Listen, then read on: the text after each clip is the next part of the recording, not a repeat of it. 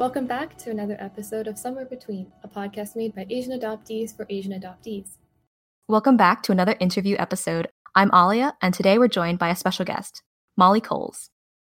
Hi, my name is Molly. Um, I'm a Chinese adoptee. I was born in Hunan um, and then adopted in 98 when I was about 10 months old. Um, I was adopted to Canada. I've lived in Canada for the rest of my life since then. And I'm currently living in Kingston because I'm about to attend medical school um, here at Queen's University.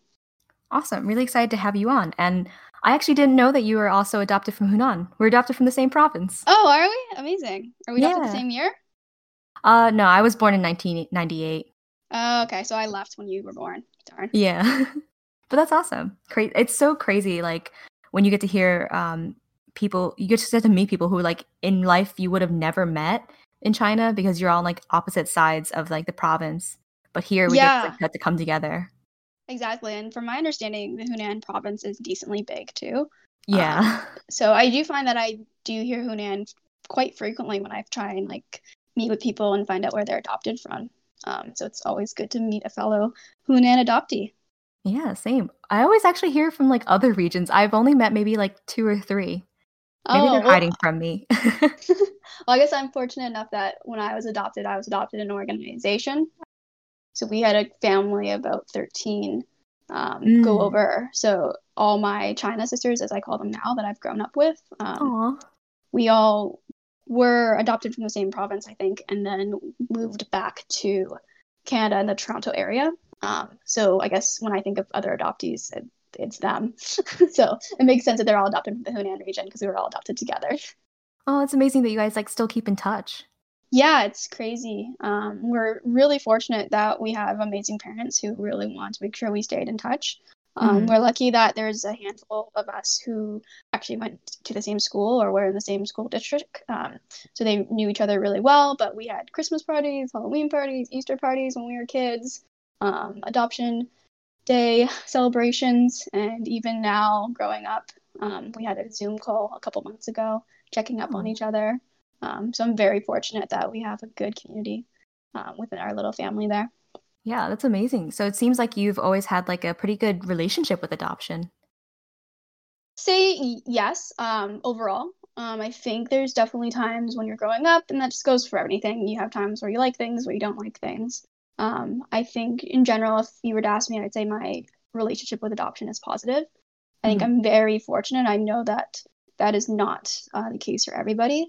Um, but I just always knew I was adopted. Um, both my parents are white, so it wouldn't have been very easy to hide that. Um, mm-hmm. I'm very lucky my mom, um, what she did was she made a photo book, um, a storybook about my adoption. So photos from even before I was born, when my parents decided they wanted to adopt me, Aww. and then photos of them coming to China and like my baby clothes and getting ready for me, and then photos of me. Um, so it was the story of my adoption kind of thing. So we would read that at bedtime. So it just was common as common knowledge to me that I was adopted and this was my story. Hmm. So it's just like, like your own fairy tale book. Yeah, it was kind of like my own fairy tale book. Yeah, it was very like I still have it. I've kept it, obviously. Um, but I think just having that, I guess, beginning of learning I was adopted, not making it like a big thing in the sense that it was just like, yeah, you're adopted, and this is our story. This is how our family was made. Um, I think was a really good way. There's mm-hmm. definitely times when I, you know, have gotten older where I, you know, wish I knew more information or I've been more curious or been kind of upset about it. But I think overall, I would say I've had a positive outlook on my adoption. That's great. Yeah. And it's definitely, I've found that, at least just from talking with people, it's always best when the parents are pretty open about it because then as like a kid you get all your questions answered and you get you know it feels like an open and safe environment then mm-hmm. like something's being hidden that's like very clearly obvious to us and I think one of the lucky things um, for myself is that I'm actually, I don't know, like third generation adoption is the right thing to say, but my dad's um, father, so my grandfather, he was adopted. Um, oh. So I, I don't know too much about his adoption, but um, he's he's a white man, so I think he's Irish or English. Um, so he was adopted, um, and also my aunt, so my dad's sister, um, was adopted as well. So it was one of the reasons why my dad wants to adopt because just our family has adoptees in it. Mm. Um, so I think also just having other family members who were adopted too, and just family who understood what adoption was already, um, just not even my immediate family, but my extended family a bit too. Mm. Was really fortunate for me. Yeah, definitely. That's actually it's a funny coincidence because for me, um, my mom's mother was adopted too. Oh, cool. Yeah, it's, he understood like the struggles and like what like her the, her mother's feelings were towards adoption, so she was able to kind of address my own. Yeah, and I think it's of course everyone's adoption story is different. Um, I think both my Mm. grandfather, I'm not sure my grandfather, but I know later in life he was able to connect with a couple of his birth family members. Um, and I know that my aunt um, is connected with both her birth mom and birth dad. Oh wow. Um, so they are fortunate because they were both adopted through the Canadian system. Um, that they have that information, but they definitely could you know understand some of the struggles that I've gone through. Um, so it's just been nice to know people who understand because even if everyone's story is, is different, um, there is I think a general um, general connections that people can make when they're adopted. You know. Mm. So it seems like your family is, you know, pretty open and like it's easy to talk to them about adoption. Do you find that that was like the same thing with friends or just like people in general that you run into? I think for the most part, yes. I think um, obviously it's actually kind of interesting when growing up, and I don't know if you found this. A lot of my friends who I grew up just like from kindergarten and stuff didn't actually realize I was adopted until like we were 10 or 11 because they just always saw our family together. I don't know if you ever had that Um, experience. kind of. It depends which parent they actually saw me with because my mom is actually um Chinese, but my Oh, okay. father is Pakistani. So if I was with my mom, they'd be like, "Oh yeah, like don't blink an eye." But Yeah. like if I'm with my father, it starts becoming people think it's like sketchy. Like I know we were pulled aside at the airport one time, and I got even Oh. I got like questioned at like age of five. Is this Oh, your I'm so sorry father? that happened to you. Um, I'm so sorry that happened to you. it's definitely a wild story. Yeah, no, it's kind of interesting because like I grew up in the same area, I've um, lived in the same house basically since I was like one until I graduated high school. So these families just knew each other. They all the children who were my age and went to the same school as me just kind of knew us Mm. as a family. Um, the funny a funny story I'll tell is um, one of my friend's sister, or friend's brother all of a sudden just came up with her came up to her with this question. Is like, wait, Molly's parents are white. Does that mean her grandparents are Asian? it's like no it doesn't skip a generation but yeah it's just for i guess a lot of my friends they just didn't realize i was adopted for i think the longest time and i think when they did i was happy talking to them about it for the most part now as i meet people at university and such um, who don't see my parents obviously because i'm not living with my parents anymore um, Mm. they sometimes will find out a little bit later just because it doesn't come up in conversation. I don't usually go up to people like, "Hey, I'm Molly, I'm adopted." Um, Yeah. a little that'd be a little bit odd. But if it does come up in conversation, I'm usually pretty open to talking to people about it. For the most part, I think you'll find too, it's like the same three or four questions, like where were you adopted? Do you know your birth parents? Kind of thing. Um, How old were you? Um, I think I the I think the most interesting and perhaps kind of borderline rude question I had was like in the fifth grade. I had one kid, um, she was one of those kids in class who was like, Ooh, who do you love more, your birth mom or your adoptive mom? And I was like, What? um, but I think when it comes to like uncomfortable questions like that, I've just kind of learned how to direct the conversation. Um, but I'm happy to share my story. Um, it's a part of who I am. I don't feel a need to hide it and give it away. Yeah. So yeah, I know you said that you um, wrote about your adoption story when applying to medical school. So what was kind of your journey when you're thinking back about your story and you know what you wanted to tell about it? Yeah, so um, for those who don't know, kind of how the process of applying to medical school goes. Um, the basic overview is that kind of the first one of the first steps is you have to do applications, and for the applications, depending on the university you are applying to, some of them ask you to write essays, and usually these essays are pretty like deep, have like pretty deep questions, um, and such, and usually they're trying to figure out who you are. Um, usually, I can't disclose too much information, but actually the essays are out there so that you can know about this. But um, usually they're kind of deep questions, trying to like understand like a point in your life that was you know pivotal for you or extremely important or key. And then Mm. another question I had, another essay was um, the the question prompt was privilege and oppression. What do these concepts mean to you? Um, which is a, that's a deep topic um, to go Yeah. into. So I think honestly it was really good for me to do these essays a bit selfishly because it made me reflect on my adoption in a way I've never had. Um, because like for the question of like what's like one point of your life that's like really affected the rest of your life, right? Was kind of the question they're asking. Like, well, obviously my adoption, right? Um, it's my adoption has changed everything about my life. It changed what language I speak, my culture, where I live, uh, who my friends are, who I know, all the opportunities I have. So I think that it was kind of the first time in my life I really reflect deeply on it. Um, I think it made me a bit more curious to know more about my adoption, which was kind of cool. Um, I definitely talked a little bit about how I feel very privileged in a lot of ways to be adopted. Um, I'm very lucky to live in Canada. You know, the Canadian healthcare system is amazing here, um, especially when you might compare it to other countries. Um, but also, I sometimes don't feel privileged in a way because I don't know who my birth family is. I don't know the culture I was born into. Those kind mm. of privileges that some people have, um, I don't have, right? Um, or even just like the privilege of like um, getting education is huge to me, and I'm so fortunate I got that here in Canada. Um, and I'm definitely a bit of a nerd in the sense that I've always wanted to push my education as far as possible. I think even from a very young age, I've always had that mindset as I want to do as many degrees as possible and do as much hard school as possible. Um, but I know if I was born in China, the privilege of education may have not been something I would have gotten. I may have not have finished high school or been able to go to university. Um, so I think overall, the essays really made me, you know, just think more about my adoption, think more of how my life could have been different, um, and just kind of reflect on it. I think it definitely made me a bit more curious about learning about more of my adoption too. Mm-hmm. So definitely for sure, I feel like next time we talk, you're gonna have like an MD, a PhD, a JD. like Molly's Molly's got everything. I I'm not. There's some people who do PhDs and MDs at the same time during medical school, like they do a dual degree, so they'll be mm-hmm. doctor doctor by the time they graduate. And I am in awe of those people. That's I scary. That sounds scary. Would, yeah, I'm thinking after MD, I might be done. but yeah, no, education is a really a privilege I'm really fortunate to have, and it's something I'm very passionate about. Um, especially knowing that that might not have been um, a privilege I would have had if I'd stayed in China.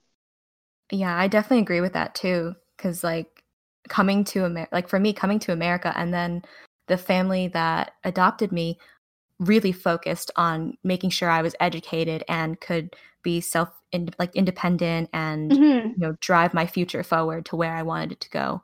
Versus, as you said, like in China, it could not have been that. Ch- you know, there's a possibility it wasn't that chance. That it's actually more likely, honestly, yeah. and especially being female, we could have just been you know maybe exactly. living in the village and just village life and female things only. Oh, I would have been horrible if I had to take care of a house or to do like chores on a farm. Um, oh, same. I, it would, I would not have been good at that at all. Um, so I'm very fortunate in that way. Um, and I think one thing I'll add when I got to kind of the interview stage, um, I did talk about my adoption when I was doing my interviews um, at mm-hmm. medical school, and it's very interesting because you can see obviously the interviewer's face, and sometimes they're they're supposed to be very um, blank face and not give a lot of expressions. But I found opening up about my adoption and talking about this and giving my perspective and how you know why I want to go to into medicine because of the privilege of education and the privilege of having America, uh, amazing healthcare here in Canada versus perhaps somewhere else in the world. Um, I think was definitely a point that um, I think hopefully made me a unique ap- applicant. Um, but I think it's also kind of weird to talk about your adoption story to complete strangers. Um, so I was very hesitant to do it, but I'm glad I did. I think it just it's part of who I am. So it was something I needed to talk about. It made sense to talk about it when I got to the interview stage, depending on the questions they asked, such. Yeah, it definitely shows like a strength and, you know, being able to show that vulnerable side of you, as you said, to a complete stranger. So yeah, a complete stranger who's sitting there with a notepad marking, taking down notes as you talk. exactly. Don't judge me. but yeah, I think um, it's interesting for sure. Um, just talking about adoption to people and yeah. realizing and reflecting on your own adoption. And you mentioned you started, um, you know, kind of becoming more curious. So did you start doing more research or curious as in like reaching, like talking to your mom and like finding more details of like as who can you contact to you know yeah maybe start searching or so i think for them the most part, I think I had a huge spike in interest after I got accepted to medical school. Um, Mhm. And I think the reason for this was I was, you know, get, when you get accepted to medical school, it's a huge thing. You celebrate with your family, your friends. Um, so being able to tell my adoptive grandparents and my aunts and uncles and such this information and my friends, it's it's the best feeling, obviously, in the world. Um, not obviously, but it's one of the best feelings in the world. And I think that was the first time I really felt a need or felt a desire to want to connect with my birth parents because I finally had something to tell them. I don't know if you can understand that. It's like I've always kind of wished I could talk to them, but now it's like, oh, I really wish I could tell them that, like, hey, things turned out okay. You know, whatever decision Yeah. they made or not, um, whether it was a decision they wanted to make or a decision they were forced into making, things are okay over here. Um, and that, you know, I'm going to be okay. So I think that was the first time I really felt a desire to just to connect with them. I think it's always been like, oh, it would be nice. Like, oh, I wonder if they're thinking about me. Oh, I'm thinking about them. Uh, but it's like, oh, I really wish I could pick up the phone and talk to them. And I think just because I was picking up the phone for so many of my own family members and just letting them know this big news, I did Mhm. feel a bit sad that I couldn't pick up the phone and tell them. Um, so I think that was probably the biggest spike of interest I've had recently about learning by adoption. Um, and I think I've kind of dove into the adoptee community a little bit. I've found you guys um, Mhm. and joining Facebook groups that I didn't even know existed, which is crazy. Um, I'm so glad that there's so many resources now for adoptees. And I think I will just continue at my own pace exploring things a little bit. Yeah, as you're ready and kind of just wherever life takes you. Mhm. And I definitely feel the same way about that. And I remember um, that feeling like really hit when I was watching the One Child Nation documentary and saw the family um, kind of talking about, you know, what like when they had to give up their children, what that was like for them, and just kind of wondering where they're at now. And it gave, I remember even younger, I felt this, but especially at that moment, I felt the desire to just like, I wish I could find my birth parents at this moment and no matter how they feel whether they want to see me or not like i or you know if they want me in their life or not i just want to let them know like that i am so thankful to them for giving me a second chance and you know hopefully like you know with a mindset of giving me a, like a better chance at life and just letting Yeah. them know that like i'm okay and i'm thriving and i'm so grateful Yeah, and I recently watched that uh, documentary. It's an amazing documentary for anyone um, who hasn't watched it and feels comfortable doing it. Definitely um, go do it. I think you'll thank yourself later for it. Um, it's a hard Yeah. documentary, definitely to watch. I had to watch it over a span of a couple of days, I think, just because like every single time I would see something and I'd have so many thoughts about it and just need to like reflect on my own thoughts. Mhm. Um, I think one of the most maybe angering things for me while watching the video was at one point they called the the village midwives or the people who were kind of doing the sterilizations and sometimes the abortions they called them village doctors. Um, and that made me really angry i think in a little bit of ways um, just seeing that doctor was being associated with some of those those questionable acts um, that were being you know forced without consent onto some people um, just as somebody who's as all, if all things go well will be hopefully become a doctor um, it made me a bit mad to see that that word was being associated with some of those um, potentially crimes maybe depending on how you look at it Definitely, because like the the term doctor is as- associated and means basically healing and helping someone and you know fixing someone, not taking things away involuntarily. Mhm. Yeah, and like we've already learned so much in like the first couple or first week of school, um, how important privacy and consent is here in Canada Mm. for doctors, um, and just consent in general when it comes to any medical procedure, um, and making sure patients know what's going on, um, and trying to explain to them as best as possible, um, which obviously is not the case if these village doctors, you know, were doing forced sterilizations and such. Um, so it was very interesting to kind of see those that word doctor being associated with these acts and these people who were doing these things to unfortunate um, women or even girls really. Um, some of them I'm sure were quite young. So it made me definitely feel really uncomfortable that that was happening uh, and a little bit angry. Mm. But like yeah, but like you said, watching that video and just uh, it was kind of like one of the bigger exposures I had to kind of learning a bit about the human potential human trafficking um, mm-hmm. going on and surrounding our adoption. I don't I know you said you're adopted from Hunan, and I think they said in the documentary that there is another province that a lot of girls were brought to uh, or came from and then brought to Hunan. Um, that was kind of like a common path for a lot of human trafficking. So seeing that, I think definitely was a little bit of a hit. Just kind of wondering, like, is my birth story actually what I think it is? Just the information that I was given. Uh, I was very fortunate that my parents just kind of gave me everything and said, you know, this is what we know about you. This is how old you were when you were found. You were found at a police station. Uh, but like also hearing in the video that oh, this is like kind of very common in terms of like people's um, finding stories. I don't know what to call it, but those details that kind of we get with being adopted.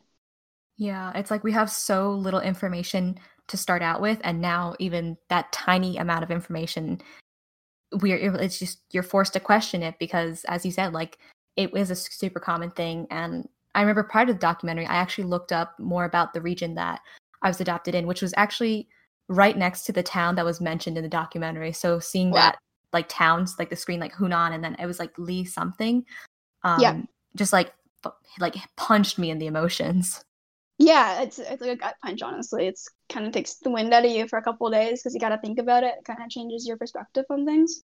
Yeah. Um, and I think, like for anybody who might be going through that, um, you know, definitely I guess feel those emotions and just kind of determine on how you want to. I've kind of, you know, been sad about it, um, been angry about it, and I think that's all valid emotions to have. I think for the most part, for myself, I'm somebody who likes to focus on the positive, so I've just been, you know, kind of trying to focus on that. Um, but yeah, mm it's it's hard to hear those things, and it's hard to know that our stories may not be exactly what they um, say they are, or they might have been fabricated. So I think it was a very good documentary, and I think I was fortunate that I was in the place where I was comfortable to watch it. So if you are comfortable to watch it, I, I definitely would check it out. Yeah, definitely wait till like when you feel emotionally ready because yeah. it will be a lot to absorb.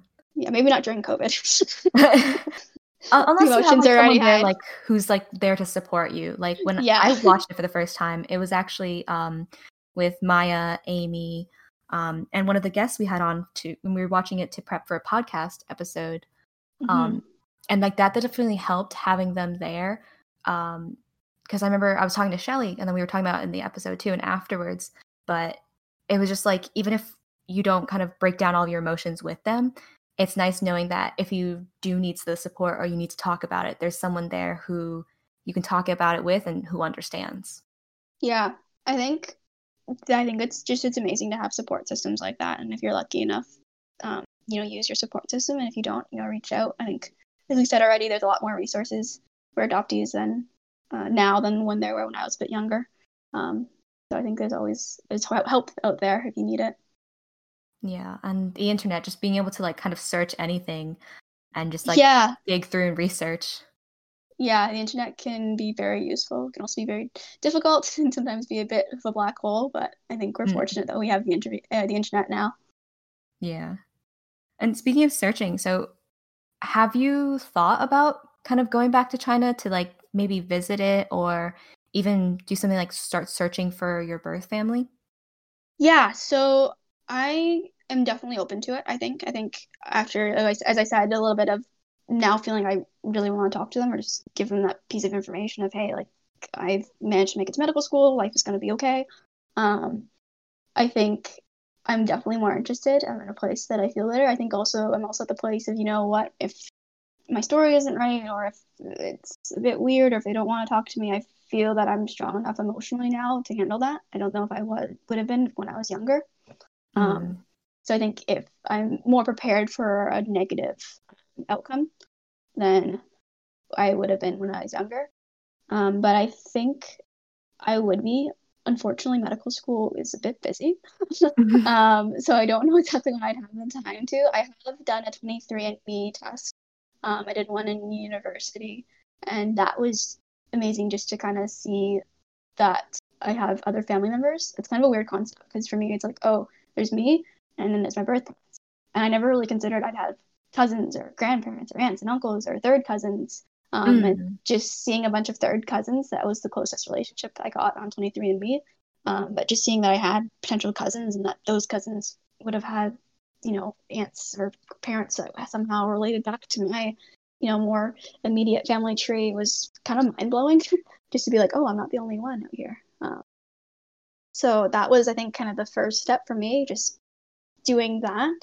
Um, mm-hmm. And I think if, you know, things work out in terms of medical school and residency and I'm able to and traveling is a thing again, I would be very interested. I, I think I'd love to actually do it with another adoptee. I think that would be a very good experience.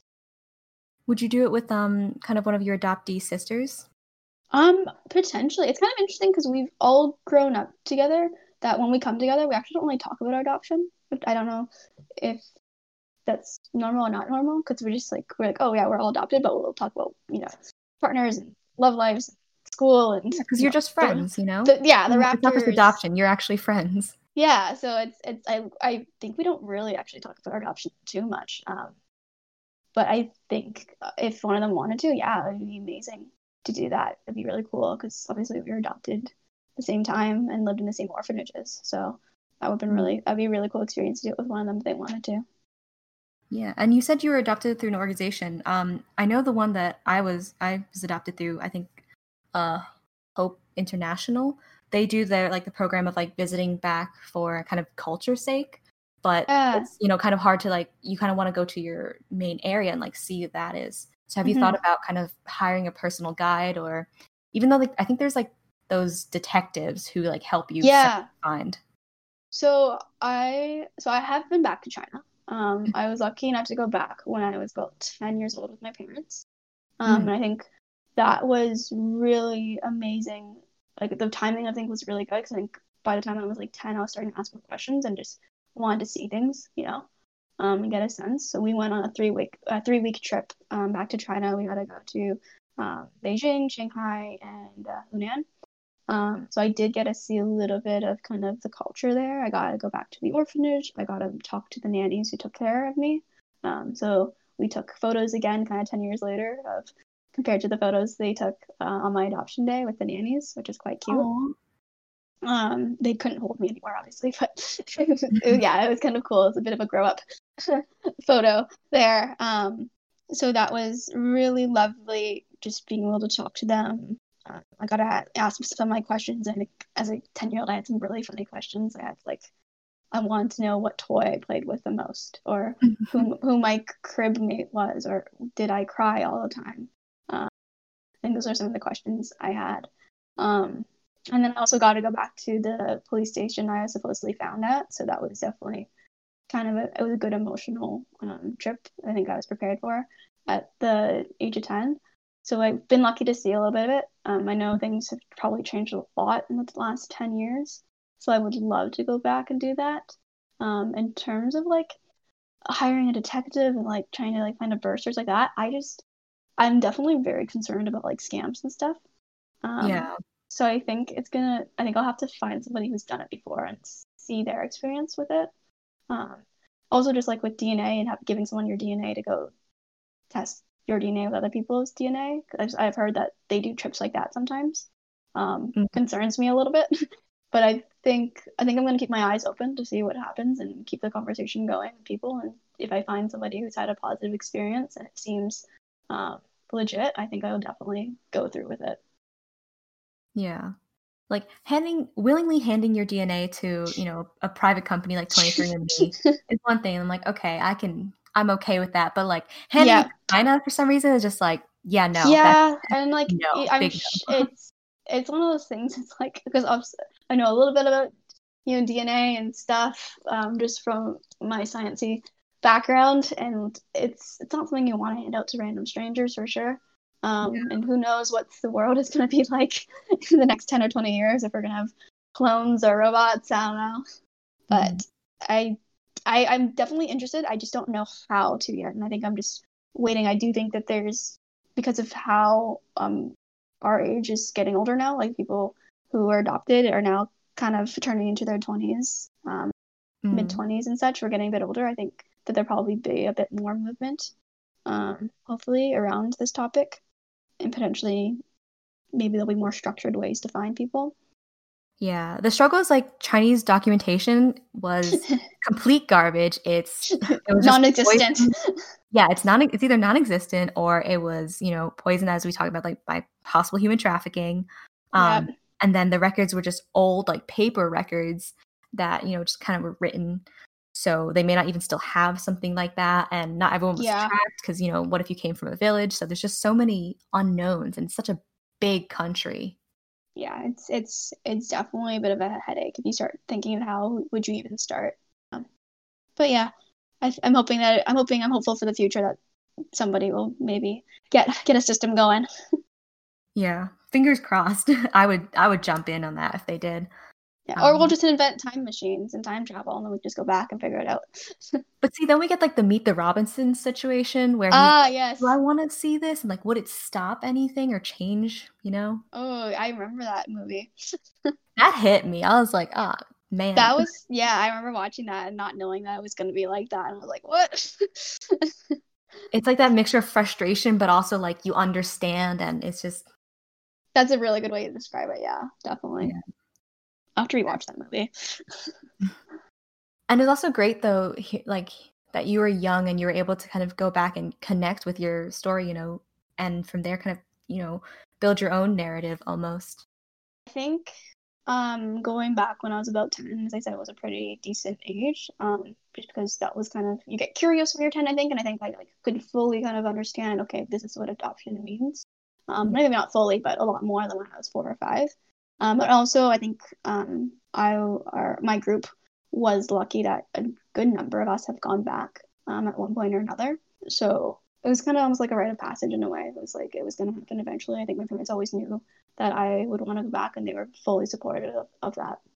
That's just really awesome that your parents have just been kind of there for you all the way and you've had that support system from your family to the people you were adopted with and even your friends just, you know, casually accepting it. So that's that's really amazing Yeah, for you. I think I've been very fortunate that that has never been um, it's never been something that I've had to hide, or never something that I've had to be ashamed of. I think is the best way to say it. My parents have definitely been very good. They've been very supportive. If I wanted to do a birth search, they're more than happy to help me in any way they can, um, which has been very, very like it's very overwhelming the the support that they've given me for that. And it's, I'm very fortunate in that sense.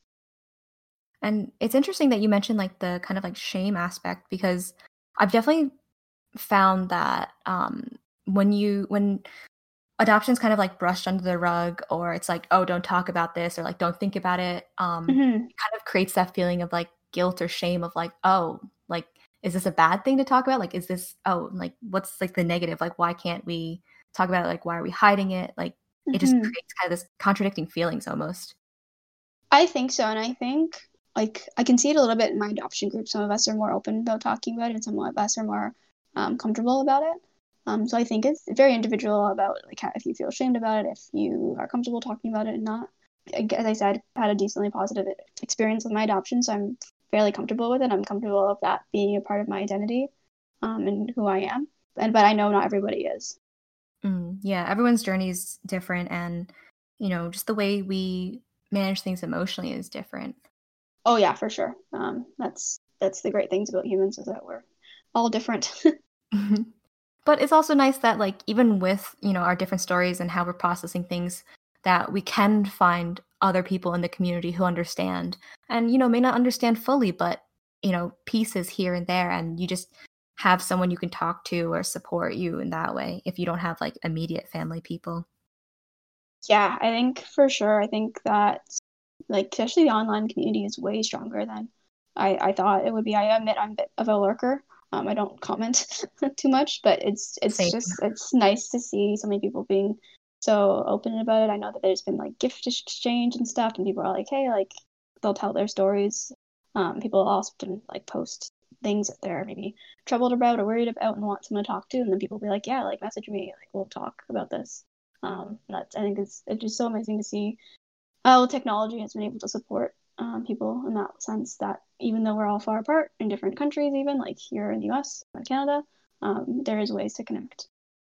For sure. And it's it was just so surprising to see how warm everyone was. Like complete strangers on the internet and you grow up and people are like stranger danger, don't talk to random people. But then yeah, that gives us access to that and you're like, wow, wait, these random people are better than people in my real life. Oh. yeah, I think it's amazing how um sometimes you just forget maybe rules that you're not supposed to follow in terms of like complete strangers. Um I definitely have had like a couple of conversations where people have been so open it open, like when I've talked to them about things. Um, and it just you get that nice, warm, wholesome feeling in your mm. chest. And it just is amazing to see how humans can connect in different ways. Yeah. Um, before wrapping things up, I just want to check if there's, you know, anything else like specific topics you wanted to talk about um, or share, maybe any resources, advice. Um, one thing I want to do a little bit of kind of self promote here um, is that since getting into medical school, I've started a YouTube and Instagram channel um, for pre meds and people in medical school. Um, it's interesting, the medical community also has a very strong online pre- presence as well.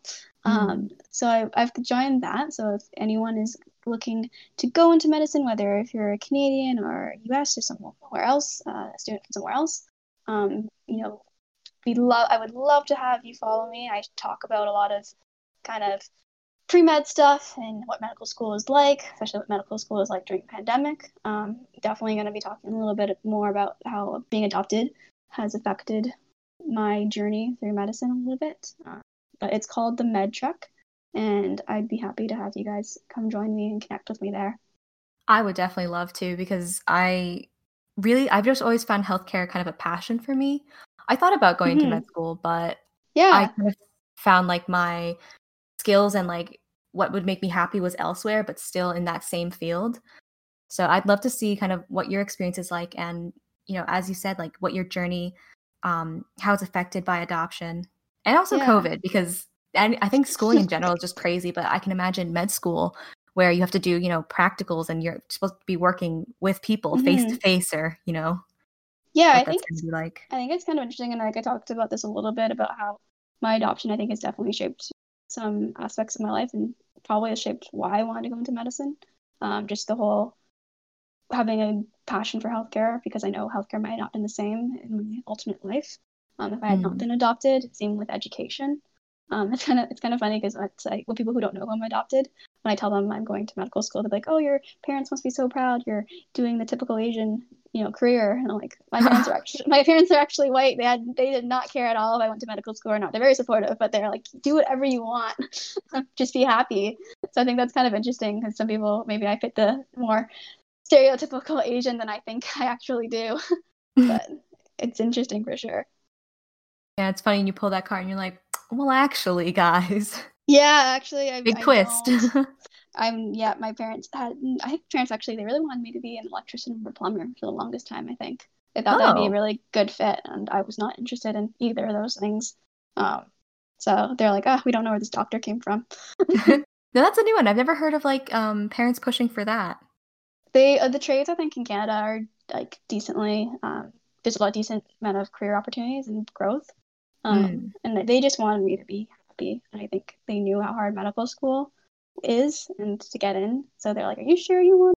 This? And I'm like, Yes, I want to do this. um, but yeah, medicine is something I've always wanted to do. Um, apparently, even when I was three or four, um, it was the first Aww. career path I said. There's photos of me playing dress up, um, being a doctor, make believe doctor. It's just in your DNA somewhere. Maybe, maybe there is another doctor in my family. That'd be very interesting. It's funny. I actually had the like you. I had a kind of a twist when I was thinking about going to medical school, and people were like, "Oh yeah, Asian stereotype," but yeah, it's Asian the opposite stereotype. because my parents actually tried to convince me out of it because they were worried about for me my mental health aspect of it. Yeah, I think I think it's yeah stereotypes with that. I think stereotypes just like I don't know if you've ever felt like people try and stereotype you as an Asian or a Chinese. Oh yeah. And yeah. then you're like, that's not me. Um, I don't know how that makes you feel. I sometimes I kind of just like use it as a joke of like, oh yeah, I play piano. I'm like stereotypical Asian, really yeah. into school, like blah blah blah, and like you kind of own it that way. Um, and then mm-hmm. other times it's just it's been so infuriating to me, like seeing them stereotype me or other people, and it's like, yeah, right. I'm on, not right even on. giving a chance to know me or like even hear my story. Yeah, and I was thinking, me and my mom actually talked about this the other day. I don't know why I brought up the conversation, but I also play piano. I also play violin. Um, and I'm going to medical school, and I probably did a couple of stereotypical Asian things, but I also played hockey my whole life, which is a very Canadian thing. Mhm. And I think if people ask me, like, what do you identify with, I would probably just say Canadian because that's what I feel. I feel Canadian. Um, some, I don't know if you sometimes you forget that you're born from China in some ways, like you just don't remember or just not the most. It's not the, what you identify with all the time. Um, but I think it's it's interesting when people try and put you in boxes and you're like, wait, actually no, I play hockey. I, I love maple syrup. Yeah, for sure. Especially like I've found I don't really I have like a single identification because I Yeah, mean, You you are uh, you're you've got a lot. uh yeah, I'm a trio. Mixed bag. And I mean, I guess like, you know, I'm I'm technically an American, but I don't always feel American and I don't always Yeah. like being considered an American, especially now. we'll we'll always welcome you, the Canadians. You know, I'm- I'm willing to join the border. I mean, hop the border. I mean, Amy and I have been thinking about it. We were literally just talking about it to Maya, um, maybe like an hour or two ago. Of like, would Canada even accept us right now? uh, yeah, we are we're dealing with a lot of COVID cases here, so I don't know if you'd be able to come right now. But later, I'd always love to show you guys Canada because it's it's a great place to live. I'm for sure. down. I'm yeah. I'm, I think for the most part, yeah, would say Canada or Canadian is what I identify with more than Chinese or China. Yeah, and it makes sense because that's what you grew up with, and like, just because your DNA says one thing doesn't mean that's what your personality and your emotions feel. No, not at all. I think that's something I've learned. I think it's it's just something you learn about when you grow up, and it's like, oh, it's, it's okay. It's okay. Things are gonna be okay. Yeah, it's all about like, you know, that struggle of finding your identity and choosing how you want to define yourself, not how others want to define you and Mhm. box you. And I don't know, like, did you grow up in a predominantly white area? Would you say? Oh, yes. It was that white that like anytime there'd be another eight like if there were multiple asians in the classroom we'd always get like paired together because they're like oh you're a cute couple or like you guys must be best friends and know each other That infuriates me. yep Uh, I think I also, for the most part, I guess from kindergarten to grade six, in grade eight even, was like one of the only Asian kids um in the class. So I think I was always like, oh, that's the Asian kid. Um, but I think I was okay with it because like my parents were very um, active in my school. So we would do, they would come in for Chinese New Year and they'd give chocolates out and they would do the Autumn Moon Festival. Uh, festival Ah. and such. So it's like, oh yeah, this is like one of my cool things, and like everyone loves the kid who brings in chocolate, right? Um, that's true who brings in the chocolate coins for Chinese New Year. So I think it, I felt probably more Asian as a kid, little, because like I was the only Asian. Um, and then I think in high school, I kind of stuck with majority of my friends who were white, um, just because the people I grew up with, but there were more Asians at my school. Um, I think, I think once I got to university, I realized I'm not very Asian, because Mm. I I ended up joining the Dragon Boat team at McMaster, and obviously the Dragon Boat team has a lot of Chinese and Asian uh, members, and seeing how Asian they were, it's like, oh yeah, very Canadian. yeah it's fun as a kid like when you get to celebrate those holidays and it kind of like connects you more as like an easy way to connect to it but then when you get older you kind of see what makes it so complicated like it's more than just Yeah. the food or the celebration it's like oh wow there's like you know um just certain mannerisms or the language Yep. and like just things that like the unspoken things Exactly, and I think I don't know if you went to Chinese school, like Saturday Chinese school but Yeah. parents. um, I did too for one year, but I got like D's in all of my courses because like it's hard because like our parents, uh, your parents might have, your mom might have spoken Chinese or another language. Um, different dialect of chinese sadly so Yeah. even then it didn't, we couldn't talk to each other so my poor parents and I were trying to go through this Chinese homework and just struggling. And I, being a, somebody who really cared about marks, even when I was like a little kid, I was like, I don't want to do this school if I'm going to get D's and C's. Um, Mm. But I think that was very, very interesting.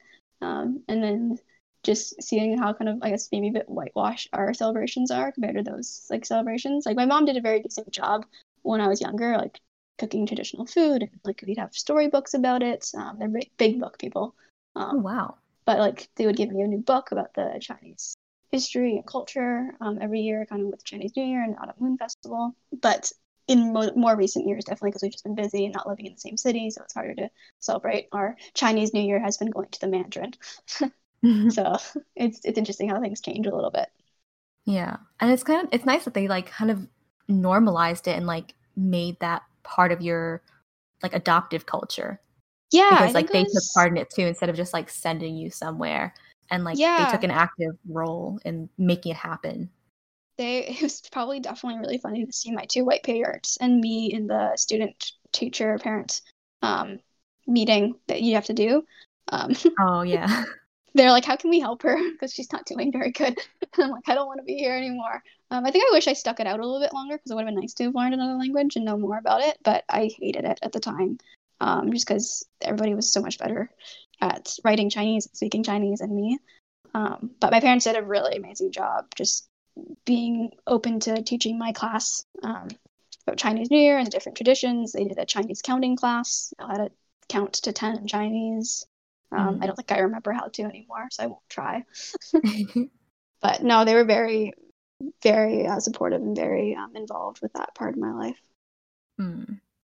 But yeah, I think it's one of those things. Yeah, definitely. You wish now that you had stuck with it a little bit, but at the time it was horrible and the most. Yeah.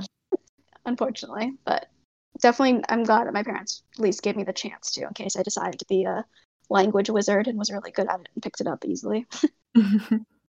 I think it would have definitely been easier though if we had it in our American schools because we would be learning with other people who don't understand sucked. the dialect and like just suck as much as we do, as you yeah, said, and like not exactly. have the ability to practice with family. Yeah, I think it's the biggest thing because for us, we would go home and practice with our family members who don't speak the language versus they go home and they have parents who speak it probably speak it fluently um, yeah. so definitely a disadvantage yeah it's just a, it's a frustration too and like as a kid it's just like why as you mentioned like why why am i putting myself this just to fail oh yeah i was totally not happy when i got the report card back i think i still have it um, but I don't know why I still have it. But I was definitely like, this is the only time I've ever gotten a C in my life. What do you mean? Oh yeah, no, that was that was for sure me. I was like, what is this letter? I've never had this letter on my thing before. What what's happening? Yeah. So I was like, I'm not doing this anymore. I actually started um sneaking away and like skipping Did out a little you? bit. So I'd go to the my mom would drop me off and then I'd go to the bathroom and I would just read. I was like, I'm gonna educate myself in another way. I know one other there's one other I think maybe it might have just been a week camp, but there's one other boy who was there, and he had Pokemon like on the old Game Boy, um, and we would just play Pokemon in the. And he had an extra one, so I was not learning at all. His answer. I mean, you were learning other things, you know. yeah, I was learning how to catch a Pikachu. It's specific life skills of you know like waiting for just the right moment and like balancing the attack versus like healing. Yeah, and now with Pokemon Go, you know, back like I think I'm already ahead of everybody.